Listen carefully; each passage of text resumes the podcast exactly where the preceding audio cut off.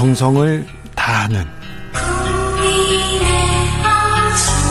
국민의 방송. KBS 주진우 라이브. 그냥 그렇다고요.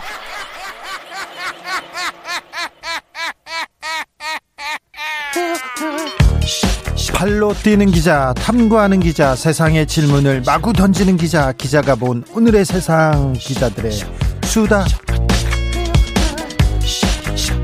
라이브 기자실을 찾은 오늘의 기자는 미디어 오늘 정철훈 기자입니다. 안녕하세요. 네, 안녕하세요. 한 주 어떻게 보내셨어요? 예, 정신없이 보냈는데요. 네. 그 항상 이 코너 이름이 기자들의 수다인데. 네. 수다를 못 떨어. 예, 수다를 떨어본 기억은 네. 없는 것 같습니다. 그러니까. 긴장감이 높아서. 네. 그래요. 수다하고는 안 어울려요. 여기는 네. 탐구하는 기자고 공부하는 기자예요. 정철훈 기자는. 자, 정철훈 기자. 네. 이번 주 한 주 언론계에서는 어떤 얘기가 가장 핫했나요? 어, 기자들 사이에서 가장 핫했던 이야기는 아무래도 이 김재우 동아일보 사장 아, 네. 따님이 예. 동아일보에 입사했다는 그런 훈훈한 소식이었는데요. 네. 그게 좀 언론계에서는 핫했던 것 같습니다. 동아일보 김지호 사장 딸이 동아일보에 들어왔어요. 예. 네. 뭐 김지우 사장도 95년에 동아일보 기자직으로 입사한 바 있는데요. 조금 이렇게 사회부에 있다가 다른 데로 갔죠. 경영기획실 막 그런 데로 가죠. 예, 특채로 입사를 하셨었고 2008년에 이제 동아일보 사장이 됐었는데 네. 이번 경우에는 특채가 아니고 공채입니다. 공채. 예, 동아 미디어 그룹이 지난 7월에 이 DNA형 땀방울 급구합니다. 이런 제목으로 채용 연계형 인턴을 모집을 했고요. 네. DNA형 예, 예. 이, 급구. 디, 이 DNA가 그 DNA였구나. 네. 이 DNA가 동아 N 채널A의 줄임말이라고 해요. 아, 네. DNA가. 아유, 네. 아무튼 DNA. 네, 그래서 어, 올해부터는 채용 연계형 인턴으로만 수습 기자를 선발을 했고 이 채용 연계형 인턴이 좀 어렵습니다. 한 8주 동안 인턴 기자로 활동을 하는데 보통 절반 이상 떨어지는 경우가 많습니다. 예. 근데 올해는 합격률이 좀 상대적으로 높았다고 하고요. 네. 어, 이번 그 채용에서 이 김재우 사장의 따님이 예, 입사를 하셨다고 합니다. 이걸 두고 좀 반응이 좀 재미있는데요. 네. 어, 진정한 아빠 찬스를 쓴 건데 왜 동아일보 기자들은 이렇게 조용하냐? 아, 이게 뭐 얘기 안 해요. 내부에서는 김지호 사장 들어왔을 때도 아무 얘기 없었어요. 예, 뭐 그래서 아무래도 이 지난해 조국 전 장관 관련된 사태가 있기 때문에 네. 당시 동아일보 기자들의 이 공세의 필봉, 예, 날선 비판 보도 장난 아니었는데요. 네. 김재우 사장이 어, 기자들의 어떤 비판 보도를 내로남불로 만들어버린 거 아니냐 지금 네. 뭐 그런 평가도 좀 가능해 보이는 상황입니다. 언론사에 이런 일이 많았어요. 사실. 조선일보도 좀 비슷했죠? 맞습니다. 뭐 동아일보만의 일은 아닌데요. 이 방상훈 조선일보 사장의 장남 방준호 씨도 2003년 10월에 특채로 조선일보 기자에 입사를 했었고요. 꼭 기자를 조금이라도 시켜요. 예, 조금 시켜요. 예. 이듬해 7월에 이제 워싱턴 지국으로 간 다음에 이후에 도쿄 지국을 거쳐서 이제 경영기획실로 가서 이제 경영 승계 뭐 수업을 좀 받은 것 같고요. 현재 예. 부사장이죠. 네. 방정호 씨도 뭐 비슷한 예, 맞습니다. 네, 비슷한 길을 걸었죠. 예, 그래서 사주의 자녀분들이 사실 굉장히 고속 성장을 하는데요. 네. 사내에서 이 홍석현 중앙그룹 회장 아들 홍정도 씨의 경우도 2005년 중앙일보 전략기획실 사원으로 입사한 다음에 1년 만에 차장으로 승진을 하셨고요. 지금 뭐 한 10년 만에 사장 됐지 않나요? 네, 맞습니다. 4년 만에 이, 이 전략기획 담당 이사로 승진을 했었고요. 10년 입사 10년 만에 중앙일보 JTBC 사장이 됐습니다. 예. 그러니까 지난해 우리가 이 조국 사태 당시에 이 조중동이 특히 예. 이 어떤 부모 찬스, 엄마 예. 찬스, 아빠 찬스 굉장히 비판을 많이 했던 그 지면들을 기억할 텐데 네. 새삼 그 당시의 논조가 떠오르는 대목입니다. 네. 동아일보에서 비판이 좀 있었지 않습니까? 이번에 DNA 채용이라고. 그랬더니 동아일보에서 무슨 얘기 했습니까? 어, 특별히 동아일보 쪽에서 나온 입장 입장은 없죠. 없는데요. 네. 동아일보 노조에서도 아무 말 안 합니까? 예, 확인한 바로는 없습니다. 노조에서도 한마디도 안 해요. 조선일보 동아일보, 중앙일보 다 얘기 안 합니다. 내부에서 저 사람이 사장 될 건데 이렇게 하면서 아 그러니까 언론사에서 세습 세습 겨, 뭐 기업의 세습 재벌의 세습에 대해서 전혀 좀 비판 기사가 별로 안 나오고요. 그거는 또, 또 다른 문제인데요. 어, 좀 비슷하다는 거 이렇게 비슷하다는 거 얘기합니다. 네, 그래서 차라리 그냥 아버지처럼 특채로 채용하지 그랬느냐, 왜 공채를, 공채로 들어왔느냐, 공채로 들어왔느냐 이런 얘기도 있고요. 예. 그리고 90년대랑 뭐 2000년대 초반과는 또 지금 분위기가 많이 다른 것 같습니다. 요즘 음. 세대들이 또 공정이라는 이슈에 대해서 되게 민감할 수밖에 없기 때문에. 네. 예. 제가 동아일보 분들한테 들었는데 아니 왜 우리만 가지고 그러냐 지금까지 해왔는데 왜 지금 그러냐 그런 얘기를 하더라고요. 그러니까 음. 세상이 달라졌어요. 얘기해도 그분들은 아이 그 그런 게 어딨냐 이렇게 얘기하더라고요. 그런 것 같습니다. 예, 피는 물보다 진합니다. 네, DNA형 채용이었던 거죠. DNA 네, 채용이었죠. DNA, DNA, 네. 네. 자, 다음 뉴스는 어떤 뉴스인가요? 예, 지난 12일이었는데요. 굉장히 네. 좀 언론계 특히 이제 미디어 지 기자 입장에서 볼 때는 네. 굉장히 좀 의미 있는 법안이 발의가 됐습니다. 예. 정필모 더불어민주당 의원이 KBS, MBC, EBS 사장과 이사들을 예.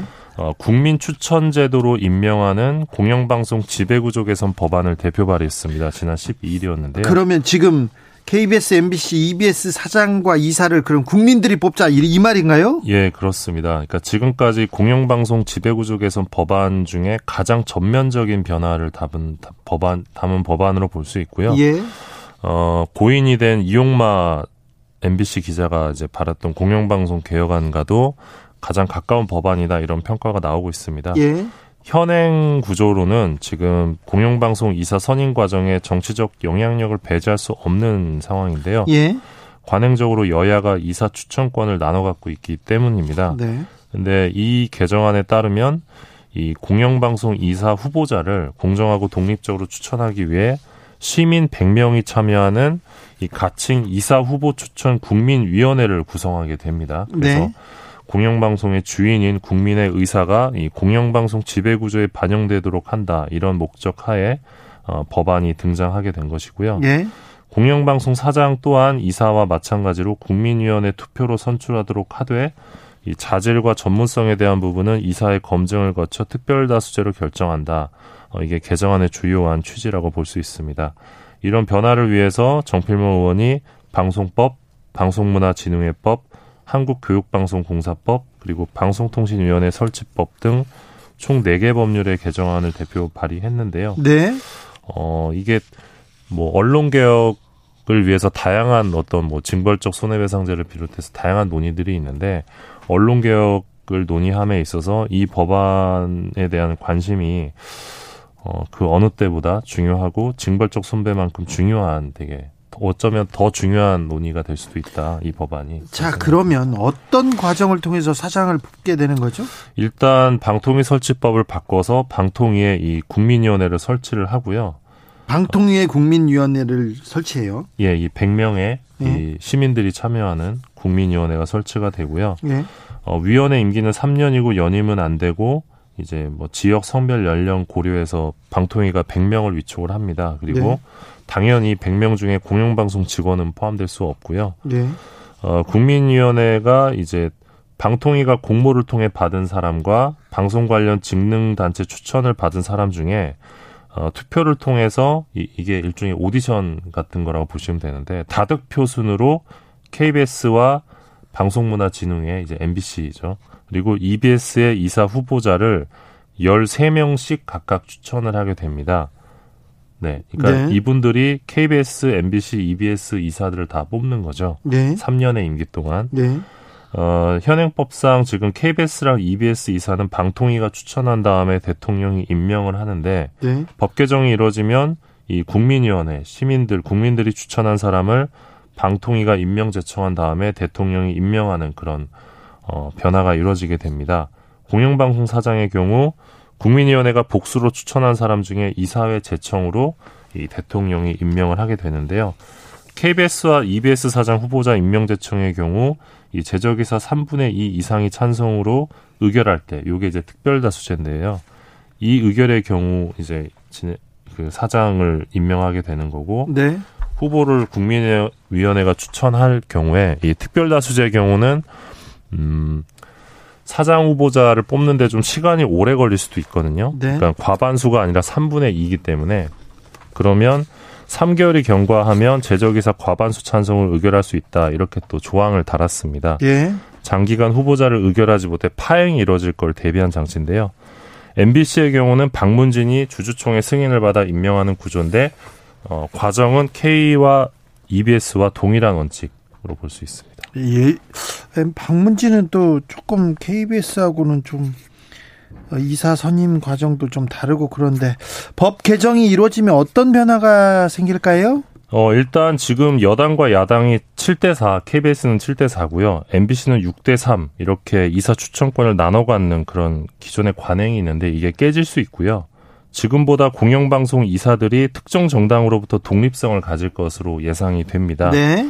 또 일종의 국민 대리인단이 직접 공영방송 이사를 추천할 수 있게 되면서 어떤 민주주의 정신을 공영방송 지배구조에 확대하고 국민 참여 폭도 넓히는 계기가 되지 않겠냐 이런 전망이 나옵니다. 저는 지금 국민의힘 입장에서도 나쁠 것 없는 법안이라고 생각을 하고요. 오히려 지금 야당에서 먼저 기득권을 내려놓는 법안을 내놓은 셈이어서 국민의힘 쪽에서도 좀 진지하게 한번 검토해 주셨으면 좋겠고요. 마키님이 국민들 할 일 많아졌네요 얘기하고 카이로스님도 국민이 참여해야 제대로 돌아가죠 얘기합니다. 그런데 국민위원 100명 뽑는 과정 쉽지 않겠는데요? 예, 그래서 이제 그 부분을 구체적으로 더 논의를 해야 되는 상황이고요. 예. 근데 분명한 거는 문재인 대통령도 이 공영방송 지배구조 개선에 의지가 있다는 점입니다. 2016년 12월에 이 암투병 중이던 이용마 기자를 이제 문 대통령이 당시 후보자였죠. 만났었는데 이 공영방송 지배구조 개선을 가리켜서 우리가 정권을 교체해내면 당연히 해야 할 일이다 이렇게 강조한 바 있습니다. 그리고 2019년 2월이었죠. 그때도 문 대통령이 이용마 기자를 또 한 번 만났었는데 어, 당시 이용마 기자가 이 공영방송 사장 선임 과정의 공론화위원회 방식의 국민대표단을 운영하는 방안에 대해 대통령이 적극 찬성했다 이렇게 밝히기도 했습니다. 하지만 그런데 뭐 달라진 건 없죠? 예, 하지만 공영방송 지배 구조는 이명박 박근혜 정부 시절 그대로인 상황인데요. 사실 이 공영방송이 공정성과 뭐 다양성 여러 가지 공적 가치들을 구현하려면 지금처럼 어떤 정부의 선의에 의존하는 게 아니라 이게 구조로서 갈 수 있어야 되거든요. 네. 어 그래서 향후 대선 일정들을 고려하면 지금이야말로 이 현 정부에서 공영방송 지배 구조를 변화시킬 어떤 마지막 기회다 이런 지적이 나오고 있는데요. 이거 국회에서 이 법안이 통과될 가능성이 있습니까? 국민들께서 많은 관심과 응원을 주시면 네, 관심 가져주시면 가능하다고 생각합니다. 국민들의 관심이 있으면 아무튼 뭐 공론화할 문제입니다. 뭐 정권의 정권 정권 그러니까 촛불을 들었던 예, 예, 촛불을 들었던 시민들의 열망 중에 하나가 이제 공영방송 정상화였고 언론 개혁이었는데 언론 개혁에 대한 그 이렇다 할 지금 진전을 보이지 않고 있기 때문에 이 부분도 조금 고민해야 될 부분입니다. 네, 네 다음 소식으로 넘어갈까요? 예, 그 언론이 정정 보도에 나서는 경우에 자주 보실 텐데요. 네. 근데 확인하기가 매우 어렵죠. 아주 오래 동안 아주 오래 걸려요. 아주 오래 걸리고 구석에 정정보도 이렇게 구석에, 사로잡습니다. 예. 구석에 처박힙니다. 처박힙니다. 예, 그래서 예. 몰라요 사람들이. 예, 그래서 정정보도에 나설 경우 원 보도, 그러니까 문제가 된 보도죠. 원 보도와 같은 시간, 같은 분량, 같은 크기를 강제하는 내용의 이 언론중재법 개정안이 나왔습니다. 네? 김영호 더불어민주당 의원이 어제 대표 발의했는데요. 네. 지금 당 분위기를 보니까 이 법안에 대한 의지가 좀 강하, 강하다. 그래요? 네, 그렇게 전해 들었습니다. 네. 이 현재 언론중재법을 보면 이 정정보도는 이 언론사가 피해자 측과 정정보도 내용, 위치, 크기를 협의할 수 있는데요. 네. 어, 같은 효과를 발생시킬 수 있는 방법으로 해야 한다 이렇게 명시가 돼 있습니다. 네. 근데 이 같은 효과를 발생시킬 수 있는 방법이란 문구가 좀 추상적이죠. 어, 그래서 김영호 의원은 이 실제 정정 보도를 보면 이 정정의 대상이 되는 언론 보도에 비해 분량이 매우 짧거나 네. 그 크기와 글씨가 매우 작아서 시청자나 독자가 이를 정확히 인지하는 경우가 많다. 이러면서 정정 보도 청구라는 게 시청자가 충분히 인지할 수 있도록 하는 것이 현행법 취지인데 네. 잘 지켜지지 않아서 법안을 냈다고 밝혔습니다. 네. 이 개정안을 보면 예, 간단합니다. 원고지 8매 분량의 일면 톱 기사가 만약에 정정 보도를 해야 한다라고 하면 일면에서 똑같은 분량의 지면 크기만큼 정정 보도문을 실어야 합니다. 방송 뉴스도 마찬가지인가요? 맞습니다. 예, 마찬가지로 뭐 만약에 메인 뉴스에서 두 번째 로 1분 30초 리포트를 했다. 그러면 두 번째 1분 30초 정정보도문을 내야 된다는 거죠? 맞습니다. 네. 그리고 이걸 따르지 않을 경우에는 3천만 원 이하의 과태료를 부과하는 조항도 지금 개정안에 신설됐습니다. 3천만 원 이하는 조금 과태료는 좀 약한 것 같은데요. 자, 이 법안 효과가 있을 것 같은데요. 예, 일단 언론중재위원회가 발간한 보고서를 보면 정정보도가 대부분 원고지 2매 이하 분량입니다. 네, 아주 적, 아주 예, 400자 이하. 네. 근데 이게 거의 절반 절반 수준이고요. 그리고 정정 보도를 받아주지 않아요. 웬만하면 웬만큼 틀려서는 잘 안 받아줍니다. 예, 맞습니다. 이 개정안이 통과될 경우 언론사 입장에서는 그러니까 정정 보도문을 최대한 축약해 오던 기존 방식과 달리 예. 이제 크기랑 다 맞춰야 되니까 분량도 늘어나잖아요. 네. 그러다 보니 정정하기까지 과정 그리고 오보가 발생한 경위 이에 대한 회사의 내부 조치, 향후 재발 방지 방안 뭐 이런 다양한 입장들을 풀어내는 계기가 될 수 있지 않을까 네. 긍정적으로 네. 생각한다면 저도 긍정적인 생각에 한 표를 예, 던집니다. 그리고 독자나 시청자 입장에서는 네. 이제 맥락을 파악하기 힘든 정정 보도문을 지금보다 정확히 인지할 수 있지 않을까. 보통 어떤 사안을 어떻게 보도했는데 이게 잘못이었어요. 그래서 죄송해요. 잘못 보도했어요. 이렇게 해야 되는데 대충 예? 미안해 이런 식으로 지나갑니다. 언제 보도했는데 뭐 그 사안에 대해서 조금 잘못됐어요. 그리고 지나가거든요. 예, 그래서 또 언론의 책임감도 더 높아지지 않겠냐 이런 전망도 또 있는데요. 언론사들 입장에서는 사실 편집권 침해 아니냐 이런 비판이 나올 것으로 보입니다. 언론사들은 뭐 자기네들 조금 불리할 것 같으면 무조건 반대합니다. 큰 소리로 반대합니다. 이런 뉴스 잘 못 보셨죠? 아우 나 저는 이 법안이 굉장히 큰 효과를 보일 수도 있겠다. 기자들이 팩트 체크 잘 안 합니다. 사실 확인 안 하고요. 받아쓰기 합니다. 아유 저 사람이 그렇게 얘기했어요. 저 의원이 얘기했어요. 부정선거라고 했어요. 그냥 그걸 받아 쓰는데 그게 가짜 뉴스임에도 불구하고 누가 얘기했으니까 책임도 안 지고 사실 확인도 안 하고 교정도 안 합니다. 그런데 만약에 정정 보도를 이렇게 같은 크기에 같은 시간 하라고 하면 기자들이 굉장히 조금 열심히 사실 확인해야 될 것 같습니다. 한 번 확인할 거 두 번 확인하고 네. 네, 그래야 될 것 같습니다. 그럴 것 같습니다. 네. 그래서 긍정적인 효과 아, 굉장히 클 것 같다는 생각도 해봅니다. 기자들의 수다 미디어 오늘의 정철훈 기자와 함께했습니다. 감사합니다. 고맙습니다. 라디오 정보센터 다녀오겠습니다. 조진주 씨.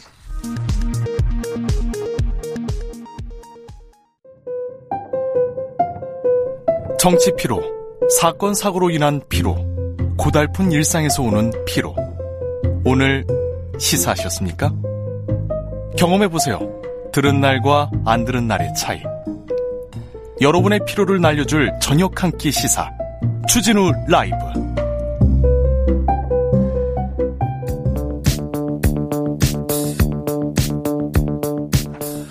대한민국 정치의 새로운 100년을 준비한다. 21세기형 국회 싱크탱크 정치연구소 영앤영. 21대 국회에 보내는 뜨거운 비대면 정치 컨설팅. 이번에 한 주도 뜨겁게 분석해 보겠습니다. 정치는 데이터다. 정치는 과학이다. 박시영 윈지 코리아 컨설팅 대표 안녕하세요. 네, 반갑습니다. 박시영입니다. 정치는 촉이다. 정치는 감이라니까요. 최영일 시사평론가 안녕하세요. 안녕하세요. 네. 감입니다, 감. 네. 잘 지내시죠? 네. 네. 자, 데이터와 감으로 오늘 굉장히 중요한 중요한 내용 살펴보겠습니다. 청와대에서 개각이 임박했다는 소식이 들립니다.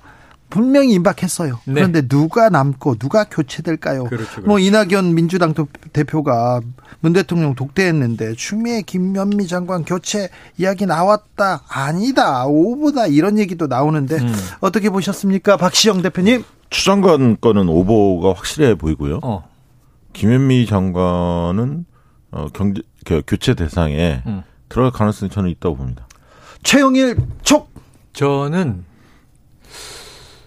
둘 다 오보다. 둘 다 오보다. 네네네. 둘 다 오본 게 지금 둘 다 전쟁 중이에요. 네. 지금 내리면 자칫 잘못된 왜곡된 시그널이 나갈 수가 있어요. 아니 이제 저기 그 공급 대책도 나왔고 음. 부동산 문제는 어느 정도 이제 어 주요 정책들은 다 발표가 됐기 때문에 저는 김현미 장관이 이번에 포함되거나 늦어도 1월 달에는 음. 개각 대상이 포함될 거라고 보고요.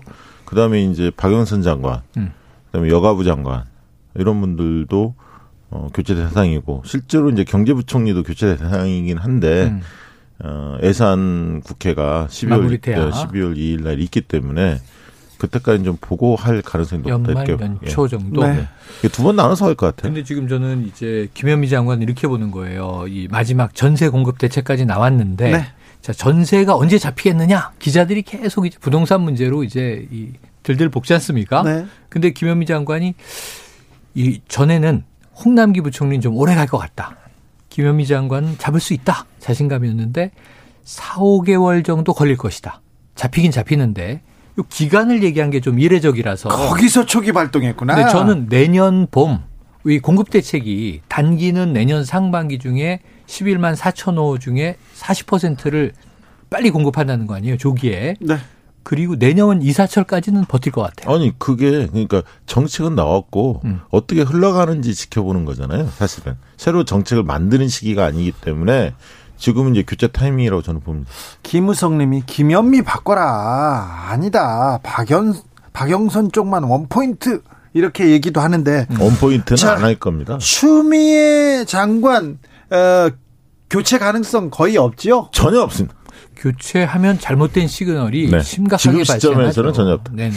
그래서 제가 아까 이 김현미 장관도 저는 이 오보라는 게 뭐냐면 이낙연 민주당 대표가 전 총리입니다. 대통령과 이제 만난 자리에서 여론을 전했을 수는 있어요. 네. 지금 여론이 좀 빡빡하다. 네, 네. 지금 이제 이 민주당 쪽이 좋지가 않다. 네. 특히 추미애 장관이나 김현미 장관 여론이 많이 좀 이제 비판적이다. 이런 네. 얘기를 전했을 수 저는 있는데 그것 또한 오버라고 봅니다. 어. 그것 또한 이낙연 대표를 좀 좋지 않게 비춰지게끔 어, 만드는 위한. 왜냐하면 음. 김 저기 김현미 장관이나 추미애 장관의 여론이 어떻다는 건 다 알고 계시고 아. 대통령도 다 알고 다, 계시고 네. 그리고 지금의 추미애 장관이 놓여 있는 상황들도 다 알고 있고 불가피한 측면이 있기 때문에 그거를 이낙연 대표가 나서서 이야기했다. 저는 어, 이낙연 대표가 그 대통령의 뜻이나 또 민주당 다수 의원들의 뜻이 지금은 추 장관이 물러날 때가 아니다라는 걸 알고 있는데 굳이 거기서 그 얘기를 했겠습니까? 어, 아니, 그러니까 저는 여론 이야기 정도는 이제 오갈 수 있으나 네, 이 네. 교체가 오보인 게 뭐냐면 전 총리인데 너무 잘 알아요.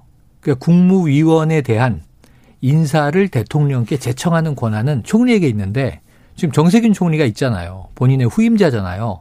그런데 정세균 총리가 있는데 별도로 여당의 대표가 장관 인사를 논했을 리는 없어요. 그렇습니다. 네, 이건 명확해요. 그래서 그 부분은 오보인데 이 오가는 여론들을 대통령과 아, 의견을 요즘에 그 주고받을 수 언론의. 이야기는 한 절반만 믿으면 됩니다. 음. 절반이나요? 나머지는 뉴 미디어를 들으십시오. 자, 그런데 개- 개각이 한 두어 번, 두 번 정도 있을 것 같습니다. 네. 그런데 박영선 장관은 뭐, 뭐 나올 것 같고요. 확실해 네. 보이죠. 여가부 장관도 교체될 것 같습니다. 네, 그렇습니다. 첫 번째로. 네. 두 번째로는 어떤 부서가 교체될 것 같습니까? 부처, 아니 그게 저는 이제 김현미 장관 쪽 하고, 하고. 국토부, 그 다음에 이제 홍남기 부총리도 네. 어, 기- 그 기- 즈음에 기재부. 네. 그 즈음에 교체될 가능성이 있다. 음. 그렇게. 보여집니다. 제가 그 다음에 이제 뭐 보건복지부나 예, 이게 예. 계속 원로 원, 보건복지부도 박능우 장관도 계속 이제 교체설에 올라 있었죠. 네. 저도 저는 보건복지부 교체 가능성 높습니다. 어, 높습니다. 네. 보건복지부. 예. 외교부는요? 그 정도. 외교부는 외교부는 쉽지 않아요. 왜냐하면 지금 네. 바이든 당선인이 1월 20일에 취임을 하고 나서 뭔가 이제 일관적인 흐름을 만들어야 되니까 지금 봄까지는 교체가 어려워요. 그러니까 국민의힘 쪽에서는 강 장관에 대해서 굉장히 그 날을 세워요. 맞아요. 그런데 국민들 평가는 그게 나쁘지 않거든요. 국민들 평가는 나쁘지 않은데 네. 근데 사실상 사실 외교부 장관 어, 교체설은 몇 번 나왔잖아요. 몇 번 나왔죠. 근데 그때마다 외국 정세가 계속 바뀌고 맞아요, 있어가지고 맞아요, 맞아요. 그래서 이렇게 갔는데 아무튼 이 정도 생각하고 있으면 되는 거죠. 요뭐 정도에서 인사는 모릅니다. 큰 변수는 네. 없을 듯합니다. 네. 예를 들면 이제 우리가 놓치고 있던 데가 음. 의외로 나올 수도 있는 게 뭐 고용노동부라든가 산자부라든가. 산자부라든가 네, 나올 수이 있죠. 경제 관련 부처가 예를 들면 기재부 장관 겸 경제부총리인데 교체를 안 하면 다른 경제 부처를 바꿀 아니 가능성이 그리고 있죠. 지금 그 대통령 입장에서 마지막 장관 교체 시기 아닙니까? 그렇죠. 그러면 당의 수요도 좀 있거든요. 음. 그렇죠. 예. 당의 중진들 네. 아나 이거 그 이 정부에서 문재인 정부에서 장관했다 문, 문 사람이었다 이거 그리고 그 하나 달고 싶은 그리고 사람들이 있거든요. 관료들이 관료 출신들이 마지막 임기 후반기에 말 안 들어. 장악력이 떨어져요. 말안 관료 출신 들어. 장관들이. 네. 그래서 네. 정치인이 가는 게 더 장악력을 높일 수 있다. 권력 누수기를 막고 네. 그런 측면에서는 의미가 있어. 그래서 개각폭이 좀 커질 수도 있습니다. 근데 네. 후임이 어떤 사람이냐에 따라서 좀 달라지겠지만 그렇죠. 그래서 좀 많이 달라져요. 넓혀질 것 같습니다. 그래서 중기부, 여가부는 먼저 보건복지부, 어 그리고 외교부도 그리고 건교부 생각하는 음. 사람들도 있습니다. 자, 2081님 보건복지부 아이고 전쟁 중에 장소를 바꾼다 아니라고 봅니다. 아, 보건복지부는 제가 힌트를 하나 드릴게요. 지금 이 코로나19가 좀 심각한 상황으로 가고 있잖아요. 근데 컨트롤 타워가 약간 문제예요. 중대본 총리가 있고 중수본 박능우 보건복지부 장관, 방역 당국 질병관리청장, 예. 정경 청장인데 역할이 지금 통합이 안 돼 있어요. 네, 네, 네. 근데 우선은 이 중수본은 보건 전문가가 필요하다. 예. 그런 수요도 있습니다. 제가 취재를 조금 했는데요. 음. 보건복지부 후임 찾고 있습니다. 자, 제가 하나 사과드릴 게 있는데 어. 제가 건교부라고 했어요. 아이고, 옛날에 건교부 언제입니까? 건설교통부 죄송합니다. 국토 어 맞아. 7080입니까? 네. 네. 국토교통부 김현미 죄송합니다. 장관이 있는. 죄송합니다. 어, 또 하나의 관심 포인트. 네. 청와대.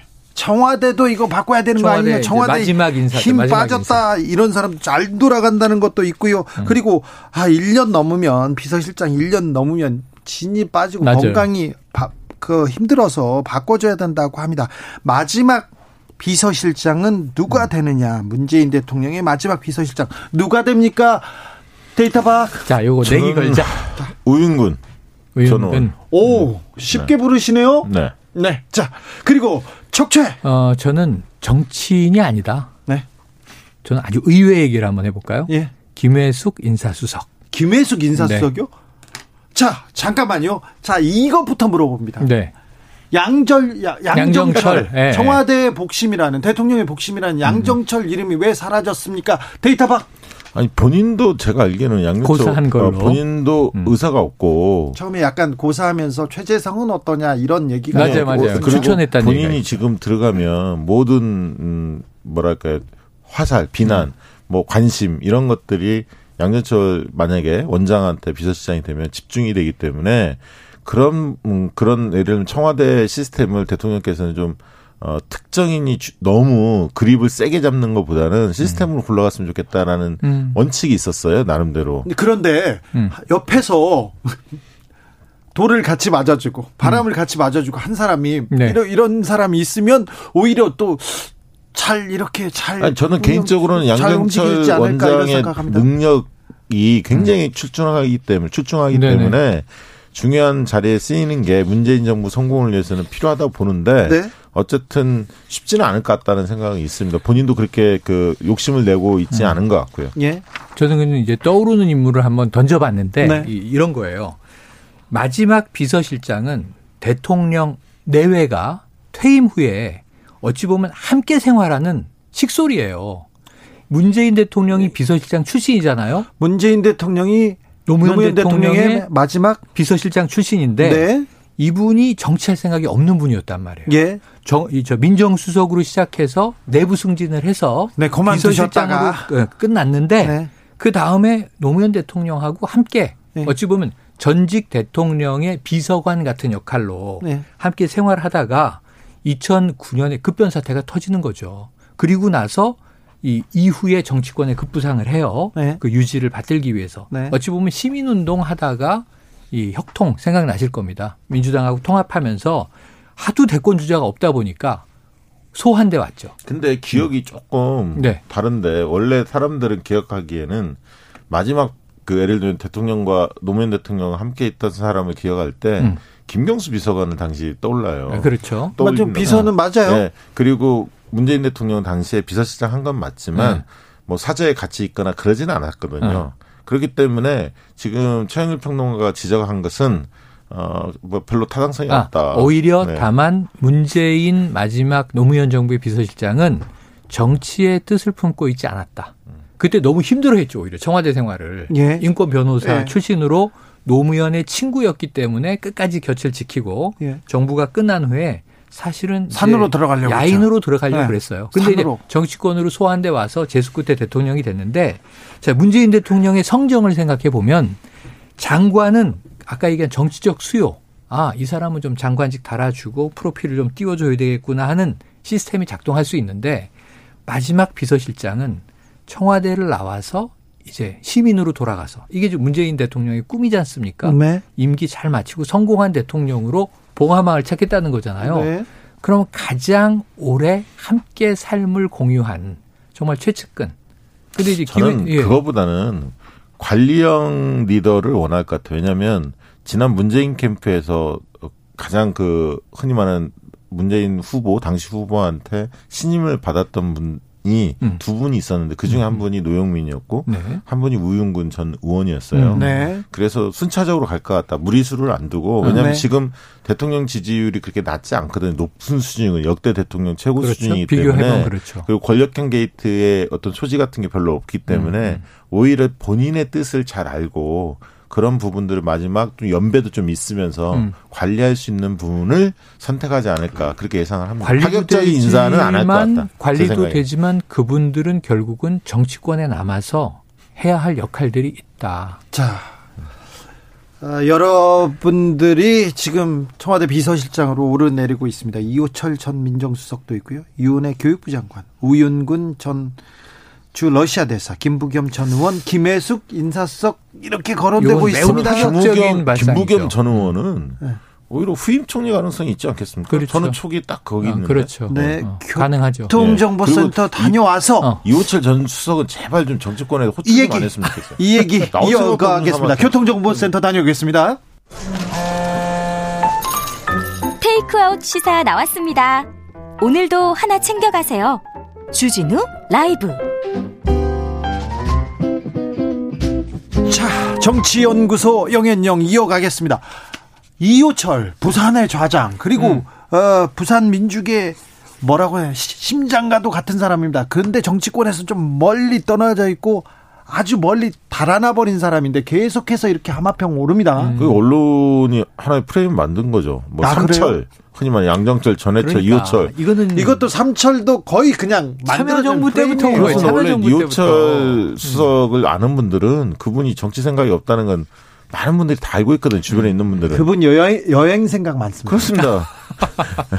밖으로 돌아다니는 거 네. 좋아하고. 코로나 때문에 아주 그- 안- 유시민 작가 과예요. 네, 아주 괴로워합니다. 그, 그분. 네. 예, 근데 그래서 이제 이 자꾸 호출하는 건 언론이 만들어낸다. 네. 그 흔히 말하는 최측근들을 이미지. 어, 그 이미지를 회전문 가지고 인사. 회전문 인사, 코드 인사, 측근 인사 그렇죠. 뭐 이렇게 좀 이미지를 더 씌우려고 네. 계속 호출하고 있는데 제발 좀 하지 마세요. 네. 삼철 이것도 사실 이게 조금 다 최측근 삼철이 있다 이렇게 얘기하는데 그것도 아니거든요. 옛날 얘기죠. 이름도 아무튼 돌림자가 좋은 것 같아. 그런가요? 아, 그게 영인영도 그런 거야. 아, 사실은. 그렇구나. 자, 그 원래 누가 돼 누가 돼요? 그게 제일 재밌는데요. 그렇죠, 그렇죠. 저, 재밌는 이거 다 풀었어. 어. 그다음에 또 어디로 넘어가야 돼? 추윤 아, 넘어가야 추윤 돼. 가야죠. 네. 추윤. 추윤. 자.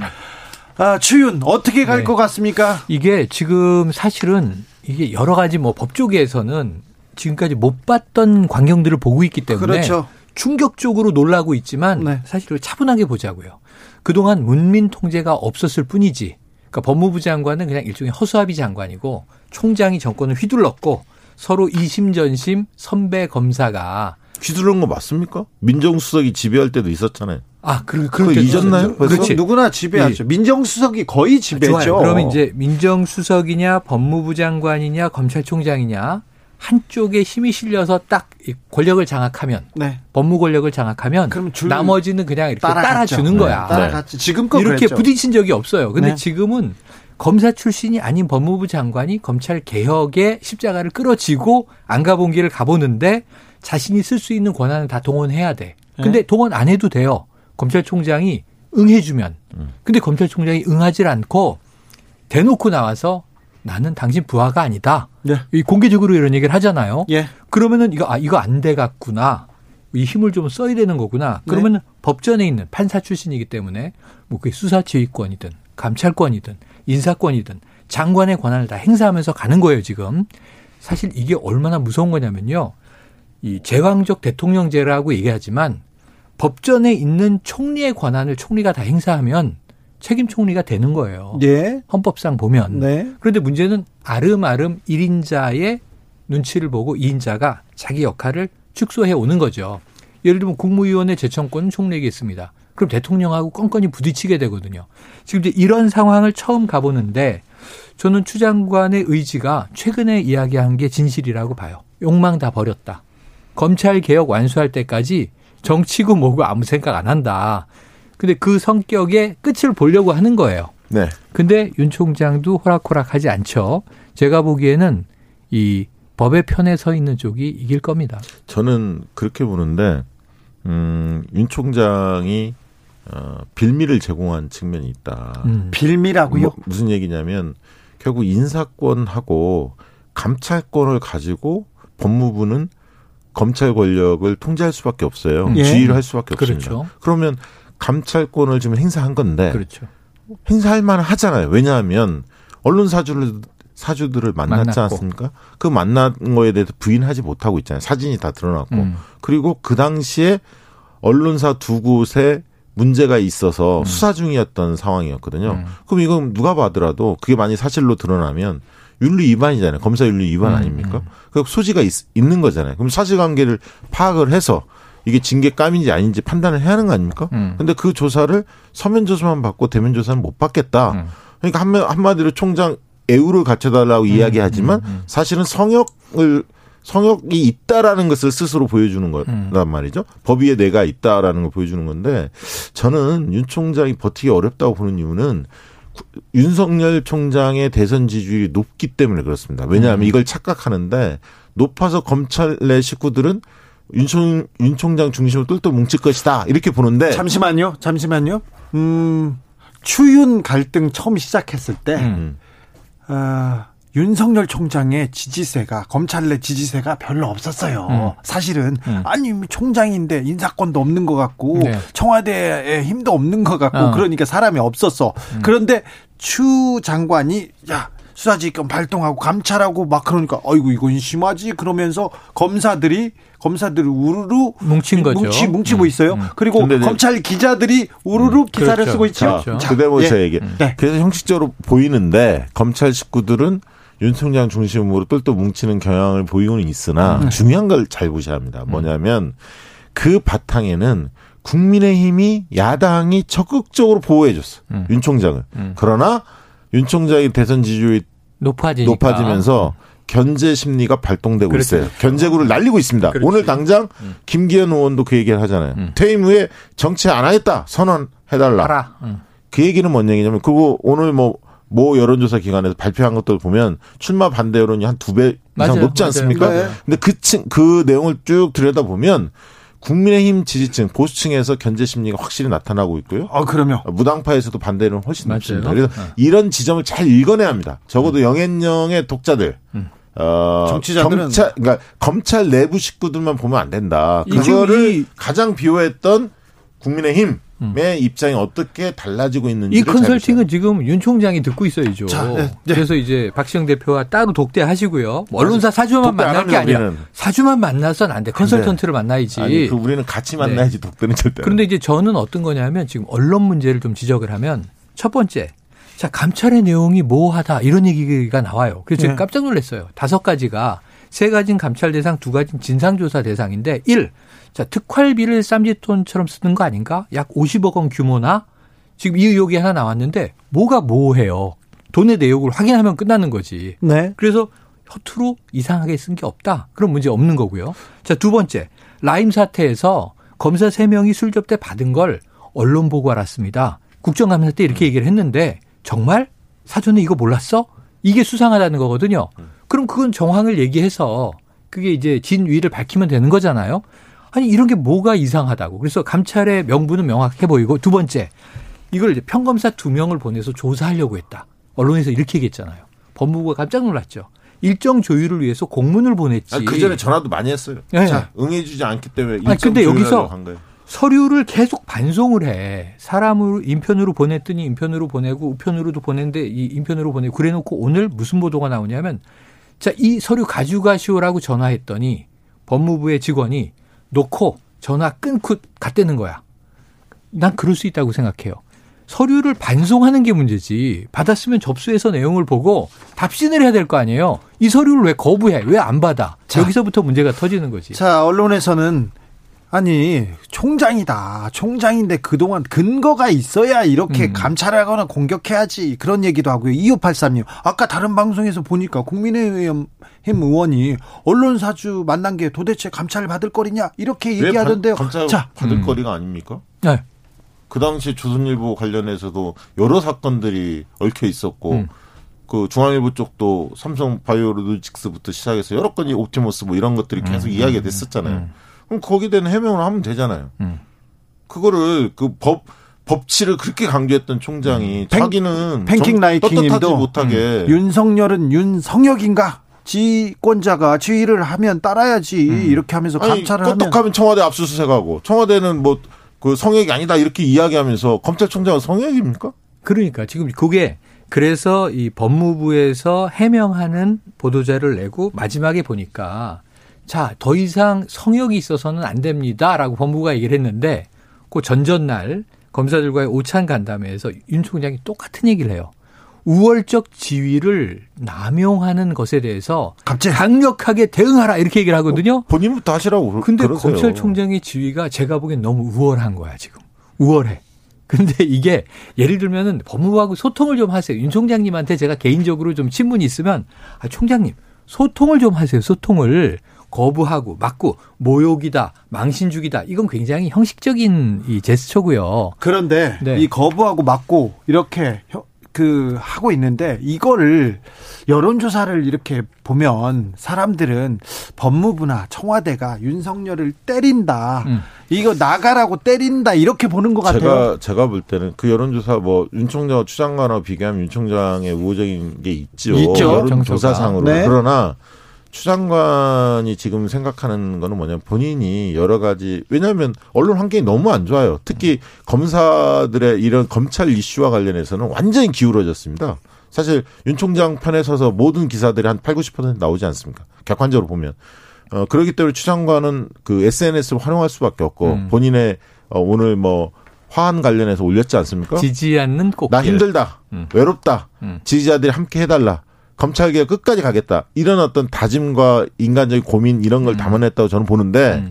어, 그랬을 때 제가 볼 때는 지금 검찰이 그렇게 우위에 있기 때문에 오히려 음. 추장관보다 여론에 하지만 추장관은 그런 뭐 여러 가지 상처는 받겠지만 본인이 끝까지 가서 윤 총장의 민낯을 밝히겠다 이런 어떤 음. 그 각오도 있어 보여요. 그런데 언론이 진보 언론도 음. 추 장관의 그 여러 그 지시에 대해서 약간 부정적이잖아요. 아니, 완전히. 부정적이죠. 그 대체적으로 예, 예. 어찌 보면 전례가 없으니까. 아니 어찌 보면 그런데 어찌 보면 조국 전 장관보다 더 아니 난 월- 진보 언론이라고 자처하는 언론들도 웃기는 게 음. 예를 들면 추 장관이 휴대폰 문제 얘기를 했지 않습니까? 음, 음. 그러면 한동훈 지금 검사장이 자기 휴대폰 비밀번호를 안 가르쳐 주는 거 음. 적법할 수는 있지만 그게 음. 온당합니까? 음.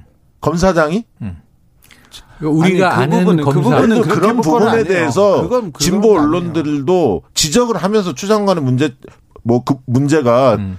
어 개, 개정을 요구했던 내용들이 인권에 있어서 문제가 있다 음. 이렇게 지- 주장을 해야 하는데 네네네. 전혀 그런 부분들을 소개를 하지 아니, 않아요. 근데 저는 여기서 약간 입장이 다른 게 뭐냐면 네. 자 추미애 법무부 장관은 지금 법무검찰 개혁을 위해서 올인하고 있는 건 알겠어요.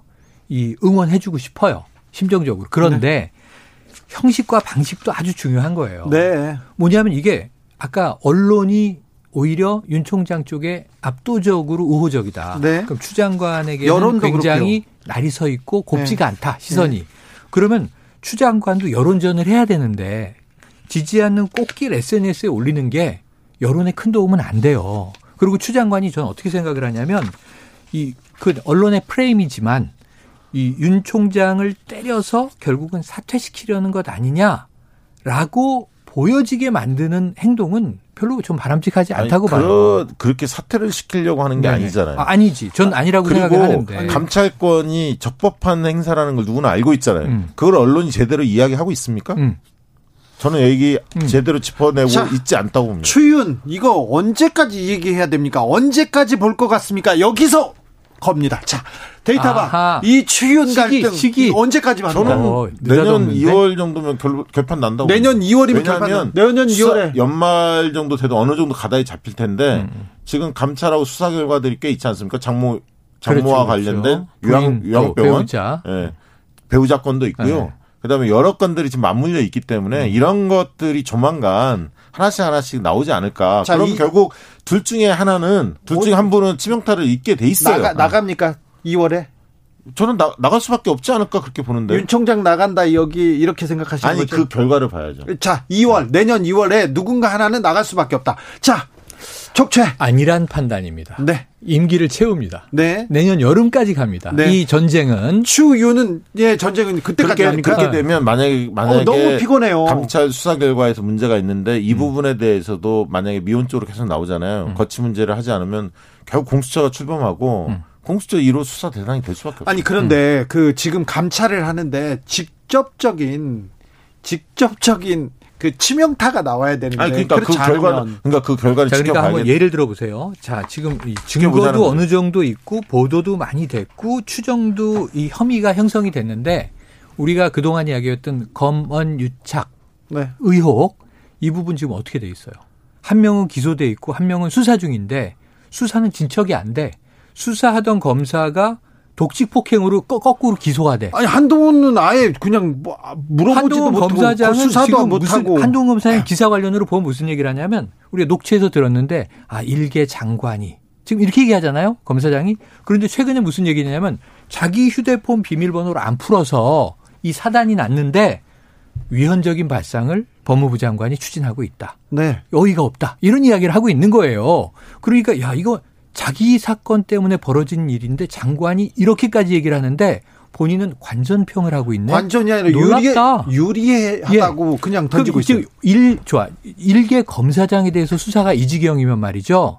지금 이 윤 총장과 관련된 아까 의혹, 감찰, 수사, 진상조사 저는 이거 6개월 이상 걸려요. 그, 아니 저는 감찰 결과에서 그 수사 결과나 아까 친인척 그 가족과 어 장모나 처 그리고 본인 과 연루된 문제에서 상당 부분 혐의가 드러난다면 저는 총리가 의견을 낼 거라고 봅니다. 인사 관련 그렇습니다. 드러난다면 인사가 난다. 이은주님, 주 기자님, 본인이 피곤하다고 국민들한테 피곤하다고 말하지 마세요. 잘못하는 게 누군지 제대로 인식해야죠. 어. 그런가요? 그럼 나오는지 지켜보겠습니다. 진실은 가려야 한다. 클라라 강님은 아예 올해 한해 어떻게 좀 안 될까요? 너무 피로해집니다. 아니, 이런 그러니까 분들이 좀 많아요. 그 국민 피로감을 제가 너무 잘 알고 저도 피로한데 네. 매일 나누니까 아니 저는 오히려 허경영 씨 얘기를 한번 해볼게요. 허경영 씨 얘기 중에 오늘 갑자기 공감이 확 가는 거야. 음. 기자가 물어봤어. 대선 나온다고 하니까 이 추미애 이 윤석열 갈등 어떻게 보십니까? 그러니까 나는 하나도 관심 없다. 왜냐하면 국민 먹고 사는 데는 아무 도움이 안 되는 파워 게임이다. 이렇게 규정을 해버렸어요.